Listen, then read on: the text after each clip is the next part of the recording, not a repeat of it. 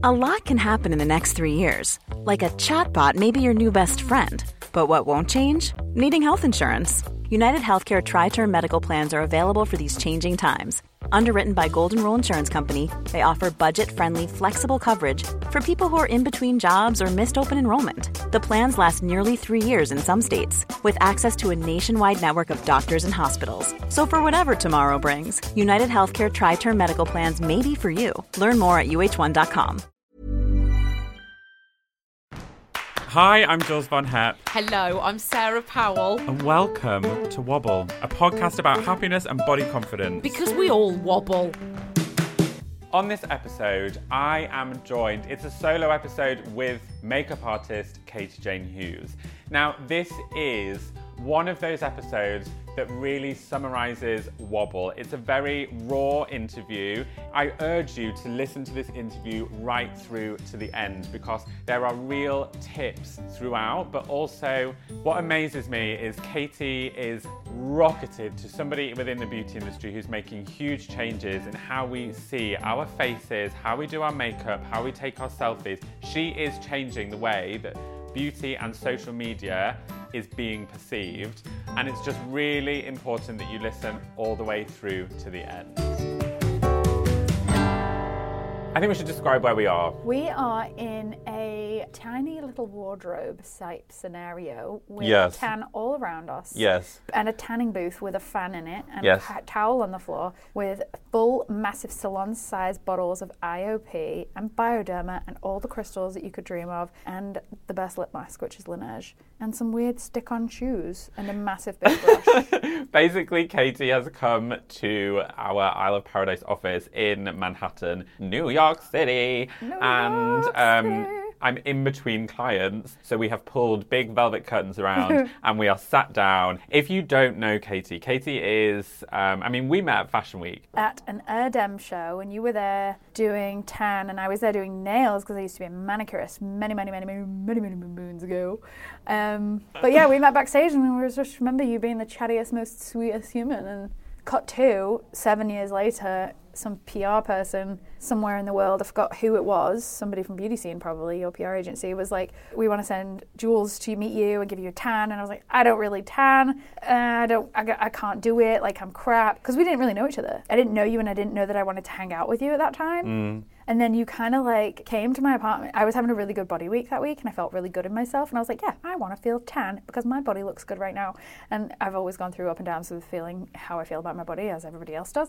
And I just remember feeling good and I was like, I can be naked in front of a stranger today, sure. And then I invited my friend Laurie, who you have also met and who you love, and we got tanned in my apartment. And I literally have never, ever, ever, ever felt so comfortable in the nude. You're so embracing in the way that you are with people that you're not a stranger. You're literally the, that phrase. Strangers are only friends you've not yet met. That is you. Oh, I love that You phrase. are literally that, That phrase.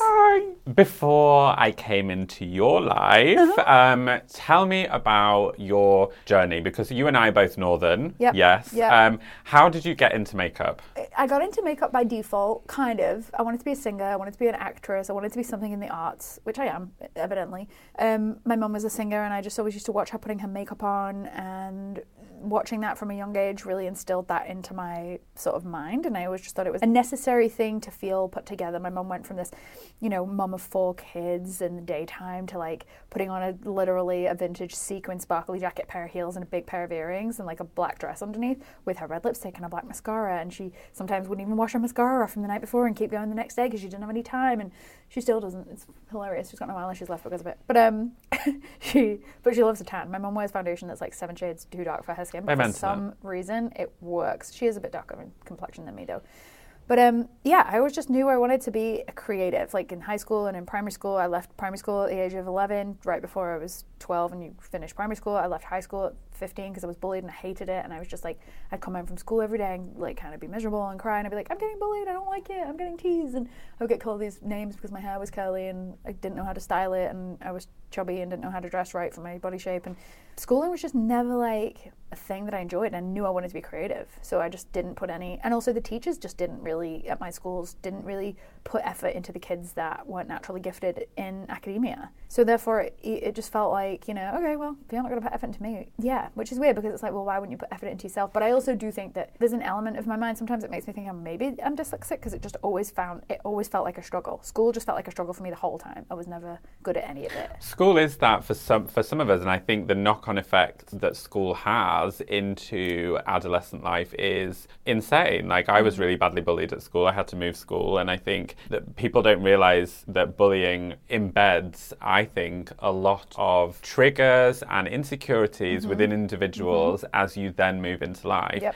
I think it's amazing that you knew that you didn't want to be at school because I kept going. I kept pushing my way through, and it got worse and worse and worse and worse and worse for me. I wonder if it was because my sister left school early as well, though, or because I knew my whole family were creative that I was like, I don't even need to use math or English on a daily basis. I knew I wanted to be a singer, an actor, a dancer, or what ended up being a makeup artist. But that, I think, what is so funny is so many other makeup artists or hairdressers or creatives in our field mm. were pursuing a career in the media, in the arts of the media, like in the singing or the acting category, because they really are one of this much of the same muchness. You're still mm. doing this thing. You're still doing the same thing. You're just on a different side of the camera. And what was it like growing up, being a creative in that environment? Like, did how long were you up north in the UK for? I think I left my hometown when I was 22, moved to London, moved in with two like dudes in Kennington in an ex council flat, and I rented a bedroom there. It was 500 pounds a month for my bedroom there, and I worked in a nail shop because I knew how to do nails. Like when I dropped out of high school, primary school, high school, all the schools, I went and got a job at a local nail shop and learned how to do nails like on people and did acrylics and manicures and was really good at it. My mom was like, "Go get your job at a nail shop, learn your craft, learn your trade, something to fall back on because you know whatever else you want to do might not work out. Have something to fall back on." And you know, and that was what it was. And it took me to the place where I am now in a way, in an indirect. You know, everything's a stepping stone. When I moved to London, I worked in a nail shop that was um, run by this girl who bought a chain of nail shops and then tried to rebrand it into her own, and that lasted about two months. And then I met Tarek, my husband. And when did you start doing makeup? My first job in a makeup environment was an Estee Lauder counter in my hometown when I was like 18. So I knew that like nails was already something I'd picked up on. I started doing nails when I was 16. Was doing nails two years. Decided I didn't want to do nails. I wanted to start figuring out makeup because I knew that's what I wanted to do. And then I was like, I'm gonna go work at and work at Estee Lauder counter. And I didn't really like it for the main reason that in that small town, in that small mm, minded, you know, thing, you have to do everything by the book, otherwise it's not the right way. And I remember painting my eyes once with my fingertips with the products from the counter, which is gross now that I think about it because it makes me cringe when I go. to You don't know Sephora. where those yeah. fingers well, have you, been. I see people in Sephora putting makeup directly on their faces from the things. I'm like, no, stop it. That's like literally the dirtiest thing.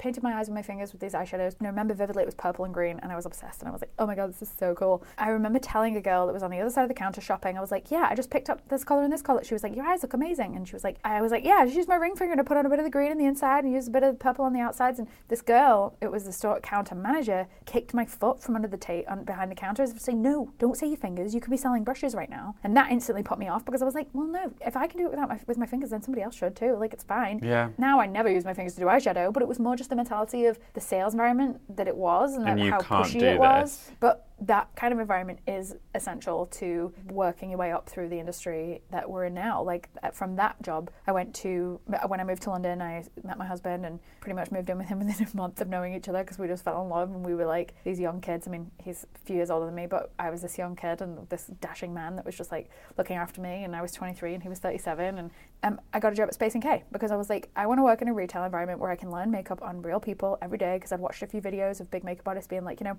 you got to learn how to do skin first. Everything else is secondary. And I got a job at Space NK because I knew that I wanted to do makeup and fashion. And I thought, okay, if I'm going to work anywhere where I think that the aesthetic of the consumer is the aesthetic that I want to portray in my makeup, where would that be? And I was like, it's not really MAC, even though I love the MAC aesthetic. It's Space NK because I wanted to do that cool high end fashion editorial, those gorgeous fashion brands with that minimal skin where you don't look like you got any makeup on. So I worked at Space NK for a couple of years and started doing my thing and then started doing nails on set. Because I mean, now you are working with some of the world's most famous women. I see so many times you being named as the makeup artist who's changing the way that people are doing makeup. Like you're educating people on a global scale. Like your Instagram, dear listener, if you have not checked out Katie's Instagram, just pause this and have a look because you are doing something that's so different from what everybody else does and what we see everywhere else. Where was that moment where the makeup started to take off for you? well, the nails was paying the bills while I was assisting for free because that's what you do. You assist for free and you maybe get a job in a makeup shop where you build kit and you learn how to do makeup on real people because you know models have amazing skin most of the time and so do celebrities and whatever. I started working for a brand um, that had makeup as well as nail stuff and that was a really good career path for me to take because that brand was going into the same category as I was going. Mm-hmm. We both started as nails. We're both moving into makeup, and it was a perfect kind of partner to It grow was just into segue. that. Yeah. Yeah. So I worked with them for a little bit, and then when I left, in the end, because it started to become t- a little bit constricting as far as what I could and couldn't say to the media and what I could and couldn't say on my social media channels. Because when you work for a brand, you work for a brand, and you only spoke about that brand. Now it's very much more a transparent, very very organic thing. When anybody works with a brand, it's like it's okay to talk about competitive products now because it's realistic. People are being that's the beauty of Instagram. Instagram has turned us all into these. It's just made people realize that brand founders or founders of all these brands that we look at and we follow, they're using competitive products on their face Yeah. every day, and there's no shame in that. It's only normal. You're not no not one brand makes everything perfect. No. So I left the brand and started doing stuff on my Instagram. And, you know, I was going from posting a lot of nail stuff and then started posting like a couple eye close ups of my eye makeup. And then I'd post a full face shot. And then I just noticed that my Instagram numbers would jump and like I'd get like a lot of likes on one photo and then I'd get a bunch of followers. And then um, maybe a makeup brand would regram it and then I'd get a jump, a jump of followers from that. And I started to see the, this knock on effect. You see my Instagram, you'll see that it's glossy skin first. You will see creative and quirky placement of colors um, and fun color combinations, often with a bit of a 90s supermodel kind of vibe, but in today's with today's energy. And the reason why I started doing it heavy like I do, heavy as far as like the amount that I do, because I post every single day. I do a live every day or a stories every day, unless I just need a day off. And I don't think of Instagram as work even in the slightest. Even if I'm doing something that's branded, it's not work for me. It's fun, even if it's branded, because I don't work with brands that I don't really value Yeah. or what I was craving on Instagram, and this is what took me down this path of fresh glossy skin and with these creative color placements and all this stuff, was that everything on Instagram at the time was so heavy and so baked and so contoured and so overdone, and the eyebrows were completely dense and opaque with no texture in them. And I was like, this is not what I got trained to do. I can't do this kind of makeup. I physically can't do this kind of makeup. Like I tried. It's very, very hard for me because it's like it takes a lot of work to build that amount of product and not make it look cakey. And it, it's also just not my style or it's, No. you know. So I just started to do this stuff, and then a lot of people would be like, "Oh my god, this is amazing! Like, uh, this is the makeup I've been like wanting to do, and I'm really like glad I found you because I don't want to do this full heavy co- coverage." And I kind of was like angry about it for a little minute about like why this heavy, crazy, intense, contrasty, clickbait kind of makeup was doing well on Instagram. And I know now why, and it's because of the insane before and after, and it's like that amazing transformative effect, which I can never be mad at that because that's the beauty of makeup. It's just that we all go through different stages in our life. What kind of makeup we we identify mm. with. My sister's wedding when I was nine, when I was 16, I wore black lip liner and nude lipstick, and she said, Same. "If you wear," she said, "If you wear them lip, witch lips down my down the aisle, I'm never going to speak to you again." And I was like, "No, I look amazing." Here's a cool fact a crocodile can't stick out its tongue. Another cool fact you can get short term health insurance for a month or just under a year in some states. United Healthcare short term insurance plans are designed for people who are between jobs, coming off their parents' plan, or turning a side hustle into a full time gig. Underwritten by Golden Rule Insurance Company, they offer flexible, budget friendly coverage with access to a nationwide network of doctors and hospitals. Get more cool facts about United Healthcare short term plans at uh1.com. How would you like to look five years younger? In a clinical study, people that had volume added with Juvederm Voluma XC in the cheeks perceived themselves as looking five years younger at six months after treatment. Look younger, feel like you. Add volume for lift and contour in the cheeks with Juvederm Voluma XC. Reverse signs of aging by adding volume to smooth laugh lines with Juvederm Vollure XC. For important safety information and to find a licensed specialist, visit juvederm.com. That's J U V E D E R M.com. Not for people with severe allergic reactions, allergies to lidocaine, or the proteins used in Juvederm. Common side effects include injection site redness, swelling, pain, tenderness, firmness, lumps, bumps, bruising, discoloration, or itching. There's a risk of unintentional injection into a blood vessel, which can cause vision abnormalities, blindness, stroke, temporary scabs, or scarring. Talk to a licensed specialist to find out if it's right for you. You have such an amazing opinion on makeup, and I've read in your comments before, um, which I just find so inspiring that in a picture, skin should look like skin and you should have texture, it shouldn't be smoothed. And I think what's interesting now, I, I don't know about if you're listening to this, what your, you know, everybody's feed is different, but my Right. feed, especially in beauty, is a lot of faces with a lot of product on. And now I really look at people and how much uh, the smoothing effect is happening, whether it's through Facetune or whether it's through product. Right. Um, and I love the fact that you embrace people's skin for the individuality that they are. Because a lot of, I know a lot of people struggle with their skin and accepting Right. the skin that they have. Right.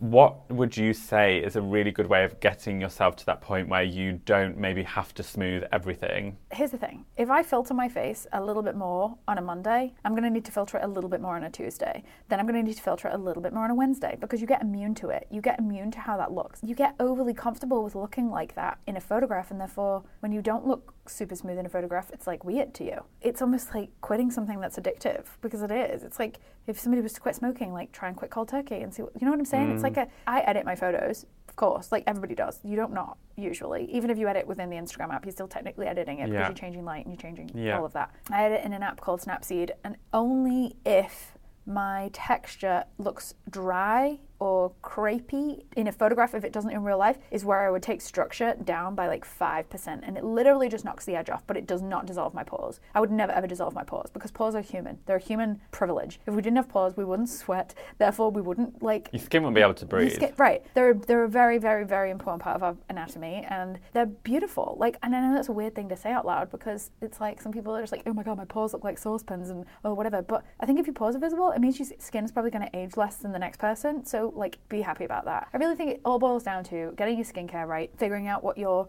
um, cleansing routine is going to be for you. Because I find that once your cleansing routine is right, everything else kind of falls into place. Let's talk about pores and let's talk about people's imperfections because, as somebody who does makeup, um, you, I would imagine, are addressed with people's insecurities and what they want to hide and what they want to embellish more. For example, when I'm doing tans, I there are certain people that will ask me To shape abs. to shape abs, if the tan is going to make them look thinner, all this, and I then go into a mode of no, you don't need this to do this. Like this, this Yeah. isn't about this. Right. What are the most common things that people say to you about their face that is insecurities? It really depends on the person. I think brows tend to be a particular place that people get a bit precious because people are into brows these days. Uh, They always have been, but I feel like brows right now are a place where people want their brows to be done a specific way. Um, and I often find that when I do somebody's makeup, I probably don't do the coverage that they would like in the sense that I don't see the imperfections on somebody else as they would themselves. So therefore, I always find that a couple clients will be like, "Oh, can I just have a bit more coverage on that pimple there?" And I'm like, "I didn't even see that pimple. I didn't even see what you were talking about because I just don't see it. I see their eyes, I see their lips, I see the contours of their face, and I see breakouts and I see texture. But I can try and get rid of texture with maybe like a glycolic pad, kind of like the Elemis um, peel pads, which I love,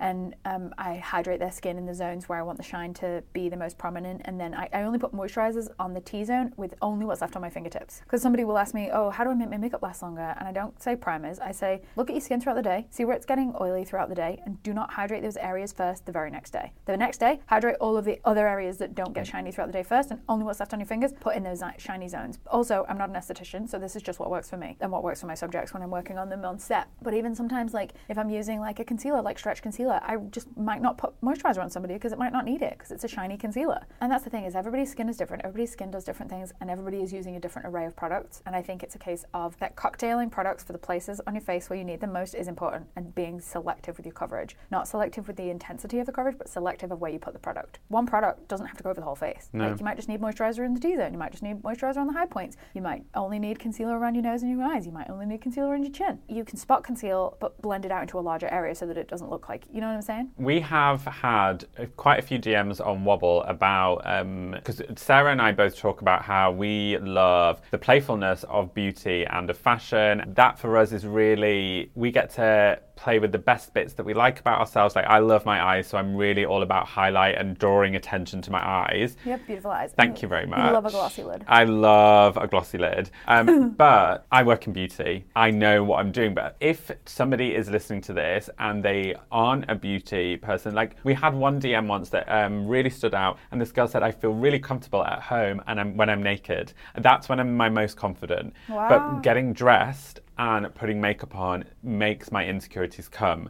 People can be quite afraid of beauty. What would be the areas that you would start that instantly has tiny little tips that have huge knock on effects? That's a hard question only because everybody's is different. Yeah. The, the tip I would say the most that I think is the most important is that I honestly could put on a full face of makeup and feel incredible, but then I can take it off that night and feel just as incredible because my skin's clean and gleaming. I think that there's two extremes, right? But I would say that at the end of the day, makeup washes off. Try it, take some selfies. Like, I believe in the power of a good selfie. I really do. I have this project that I work on when I have the time called Selfie Sessions where I invite somebody to my apartment who's a friend or a model that I've worked with that I get along with, um, and sometimes a follower or two that I'm close with that I interact with a lot on social media and, and that I would welcome into my home. Yeah. I just pick a product based on what they've going on. If they've got light eyes, I'll probably go for like a warm toned eyeshadow palette. If they've got beautiful lips, I might go for a red lip or whatever. I mean, everybody's got beautiful lips. It's a case of whether I feel like their face would do justice in a red lip and if it would be like a moment. And then I pick that product and then I start building the look with that one product with no other product in my head because that's the thing that stumps me is the creative. I don't want any preconceived idea of what I'm going to do because that is the best way to get the creativity out of me is just to let it happen naturally. Mm. And that is something that I urge- people to do as like a meditative little session with yourself is pick a product, play with it in any way that you feel like you should. Put it on your lips, put it on your cheeks. If it's an eyeshadow and it happens to be a pinky kind of rouge, put it on your cheeks as well. Or if it's a lipstick that is not mentally or that you've, you know, put a tiny bit on a brush and sweep it over your lid for like a cool textured sheen. Follow the accounts where you're like, I want to wear makeup like that and ask them questions. DM these people and watch their content and just follow along. It, it washes off. And again, back to the selfie thing, I do believe in the power of a good selfie because not only is it really fun to look at yourself in this transformative element like makeup and either look at that as time goes by or even just look at it that one day and post it on Instagram and see what kind of feedback you get. That I think helps my confidence. When I mm. am having a low confident day, I might throw on a cool big liner, bit of shadow, pretty lip, glossy skin. I put it on Instagram and it definitely boosts my confidence when I know that people appreciate that because uh, hard work goes into it. People are like, "Oh my god, this is really cool," and it makes me feel good because it makes me feel good for two reasons. It makes me feel good because people think I look nice in it, and that's also a confidence. It's never a bad thing. We've told you look mm-hmm. good, and then it makes me feel good because people are like, "Oh my god, I'm going to try this tomorrow," and then they DM me pictures of their success. Well, also your face is your it's this amazing canvas that you can have so much fun with, whether you're a guy, whether you're a girl, what Right. whatever gender you identify with. The face, I love the fact that you've said it all washes off. Right. Like just have a play. Yeah. The best thing about being human is the fact that we're all unique. Right. And all of our genetic structure is different. Right. So everybody's face is different. So you can play in so many different ways. Right. And it's a really interesting thing that you said that I like a glossy lid because there is sometimes days where I stay home, I don't leave the house, and I wear, I'll really play with makeup. Yeah. I wouldn't necessarily leave the door, but I will, and I will take selfies and I will look at myself. I feel like it's a sense of achievement and accomplishment that, Mm-hmm. Yep. yeah, I created that. That's Yep. great. Yep. And, and I'm honestly saying this to you, dear listener, that you don't have to be a pro to do this. You can play Yeah. with anything and just have fun with Yep. what you've got in Yep. your kit. Yep. Also, I think swapping products with friends, like Right. asking around like Right. pigments, Right. Textures. Right. Right. Like honestly, when Katie and I are together, I am in Katie's kit like no tomorrow. Although I haven't There's a kit it. of mine at your house. I but I haven't gone in. You Out should. of dignity, I've never Oh gone my God, into your please do. kit. Let's talk about you and your clients. So, um, whether they're high profile or not, if somebody sits in the chair and they're feeling insecure and they're feeling down, as a makeup artist, how do you calm somebody down? How do you keep them on the straight and narrow? Um, it depends on the mood that they're in, and if it's like a stressful mood because there's so much going on in their life, the best thing to do is just to be quiet and observe their uh, and not be too erratic around them. It's it, there's definitely a like a non-qualification that goes with what we do, and we have to mirror somebody's energy very mm-hmm. fast. Mm-hmm. If you don't, Agreed. you know, like I got into a car with a celebrity client of mine a couple months back, and I it was like five o'clock in the morning, and I'm a morning person, and I was like, "Good morning, everybody." She was like, "Not today." You know, some people are morning people, some people aren't. Yeah. And but it- that I think is relatable into whatever industry you're working in. It's just that we have to do it so much. right. But whether you're getting in the car with your boss, right. with a family Right, member. right, right. Mirroring somebody's energy Yeah, is a really good way yeah, of just right. A situation. Right, and it's not a case of not being yourself. It's a case of just respecting the energy around you and being like, you know, okay, this person might not want energy, just like you might not want energy, that kind of energy around you on any given day. Um, I would give them a good face massage. I'd stand behind them and like put their head just on the top of my chest and try and get them to like put their phone away for a second and just like I kind of just say close your eyes for a second and I'll do like a face massage and I'll do it from the forehead all the way down to the cheeks, then all the way down to the chin, and then all the way back up again. And normally when you come back around to the front of their face, you can see they look a bit a bit more rested. And nobody dislikes a face massage unless people just don't like to be touched. In mm. which case, you kind of you know people don't like their hands on your face. How do you de stress yourself? If you've been around somebody who has really bad negative energy, Yeah. and if, say, I'm really lucky in my job because if somebody has bad en- energy, I'm genuinely usually with them for an hour and I'm out. Right. For you, if you're on a set, and this applies, you know, there will Yeah. be people listening who will be with somebody all day in, day out on Mm-hmm. a job or in an office, and that there's someone that they're working with and their energy is hardcore. When you get home, how do you decompress? I decompress by putting Netflix on, and I have this hot cherry stone pillow. Normally, when I'm stressed, I hold my stress in my stomach. Um, but I have this really amazing hot cherry stone pillow. I throw it in the microwave for three minutes. I put it on my stomach. It like relieves all this tension. I like Tarek's so sweet. He like gives me a foot rub and stuff. Like I just do that. I just zone out. I just I just like get on the couch under a quilt with my phone and put Netflix on and have a bottle of water. Or if I'm stressed at home, my favorite way to wind down, honestly, is to create and paint my face without any preconceived idea of what I'm going to do, and just like sit there in front of my mirror and paint and play and let develop what wants to develop with no idea in mind. You mentioned before about that I want to just touch back on about where you are now and working on sets and jobs and creating texture and having this amazing Instagram profile. When you look back at the girl who was bullied at school and you look at the picture of you in the lips at your sister's wedding and the fact that you left that world, what advice would you give to anybody who is potentially feeling like they're in the world and they want to be where you are?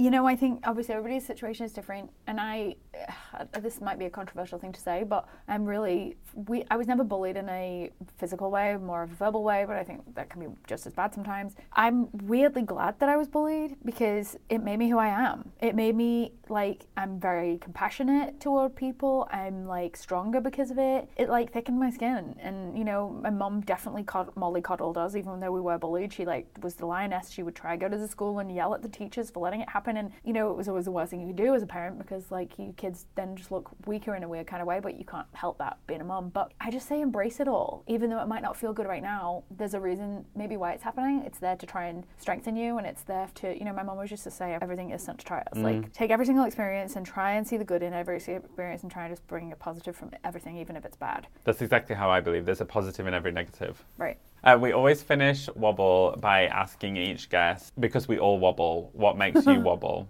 I'm an anxious person just by nature. I always have been. I think based on my upbringing, just the way it is. My mom was anxious and always worried, and I think that definitely passed on to me. My wobble is just my nerves and like always just having something to be nervous about, which I am so grateful for. But I'm also, it's like my. Why are you grateful for it? I'm grateful for it because it makes me feel like I feel, you know, like I, I don't know, like whenever I talk about my anxiety, I don't feel sorry for myself. I feel proud that like I don't always let my anxiety get get better of me, but sometimes I do, and it's it's struggle. It, that's that's my wobble. Dealing with anxiety. Oh, yeah. Yeah. Well, it's something that Sarah is really open about on the podcast as well. I wish, I really wish that she could And be I am here too. now. Like you have to be. Like the amount of people that like last year. Last year I got off a plane because of anxiety, and I was like on a plane. I was about to go to Texas for a job. American Airlines terminal is so claustrophobic, and it's so tight and like squashed and horrible and dark and whatever. And we were delayed already three hours, and I was sitting next to these people, and I got on the plane, and I was in the seats that I wanted to be in, and all of that. Like I'm, I have this whole method when I fly. Like I like to be in the bulkhead of a window seat and try to be as close to the front of the plane as possible, and fly as early in the day because I've read that the turbulence is less in the day. I'm a nervous traveler. Anyway, um, I got on the plane, and the weather was amazing. Like literally, the weather in the sky was clear. There wasn't a cloud in the sky. I got in my seat and I like I looked up at the sky and I was like, we're gonna be up there in a minute. I like thought, okay, just take a breath for a second, you'll be fine. I opened my seltzer, which I never even drink. I don't even know why I had a seltzer with me. Opened my seltzer, the bottle, and it like literally went all over me. And there was nobody next to me, but there was a guy in the aisle seat. And he looked at me and he goes, You gotta clean that up. And I go, Ah, I know. And I hadn't checked her bag. I just had a tote bag. I literally got my tote bag from the overhead bin and I got off the plane and I ran off. And the woman was like, hey, hey, the woman at the desk where you give your passport or whatever. She was like, wait, where are you going? I was like, I don't want to fly. She's like, why not? I was like, I'm having anxiety. And I got in the car and like, went home. The anxiety that I suffered for getting off the plane was way worse than the anxiety for not for not doing it. But Like it I all came suffered, good in the end. It did, but I suffered more anxiety for letting letting it get the better of me. Flying is a is a struggle for me because I live so far from home, and um, yeah, travel is tricky. But yeah, my wobble is definitely anxiety. I have anxiety every single day without without fail. But it just always is different, and sometimes it manifests and sometimes it doesn't. But often it manifests in like bubble guts, and I'll like have a funny tummy, and like I was nervous before coming into this building because the elevator, because I got stuck in an elevator a year ago. I was like, if I'm going to be stuck in an elevator with anybody, it would have to be Jules. But you conquer your anxiety every day. That's the thing, and that's why you. That's why I'm grateful for it because it's like it makes me push myself, and I know that I'm gonna do amazing things, and I already am doing amazing things, and I'm just so grateful for the person that I've become because of all of the things that have already happened, and for because of the great, wonderful people in my life. You've been amazing. Thank you so much for coming on Wobble. We've loved it. It was so fun. There's so much in this interview that I want to pull out and take away. I think really the whole reason that Sarah and I started Wobble is because we wanted to show you that we all wobble. And you may follow somebody like Katie and see her from the outside as somebody who works with really high profile celebrities, as somebody that creates amazing makeup, and she has this huge Instagram following, and you think, oh, she's got it all. But actually, what I love about this interview and I love about how open Katie has been is that she suffers, and she says she suffers on a daily basis with her anxiety. And you can hear within the interview that it is still triggering for her. I think it's really brave that she's come on this podcast and has been so open with us and shown us that we all wobble. So, whatever we're doing on a day to day basis, it's important to just check in with yourselves and go, you know what, I am only human. I'm not a superhuman. Just because of what someone's job title is or what somebody's doing, we all have emotions, and Superman doesn't exist. I don't think he does. If he does, I want his costume. There's also really lovely tips about how things got started and how she takes it back to what her core beliefs are. In her world, everybody is smoothing their skin and creating this certain type of makeup. She doesn't believe in that, so she's not doing it on a day to day basis, which is giving her job And that's something that I think is a really takeaway thing as well. Do something that you believe in and do something that is linked to your core passions. This is an episode that I will definitely listen back to again and again because I think there's different things through it. I hope you enjoyed it. If you did, please reach out to Sarah and I on Instagram. Please don't forget to give us a rating on Wobble. If you are a newbie to Wobble, there are plenty of episodes for you to really get your teeth into. And we'll see you next time for another brilliant guest on Wobble.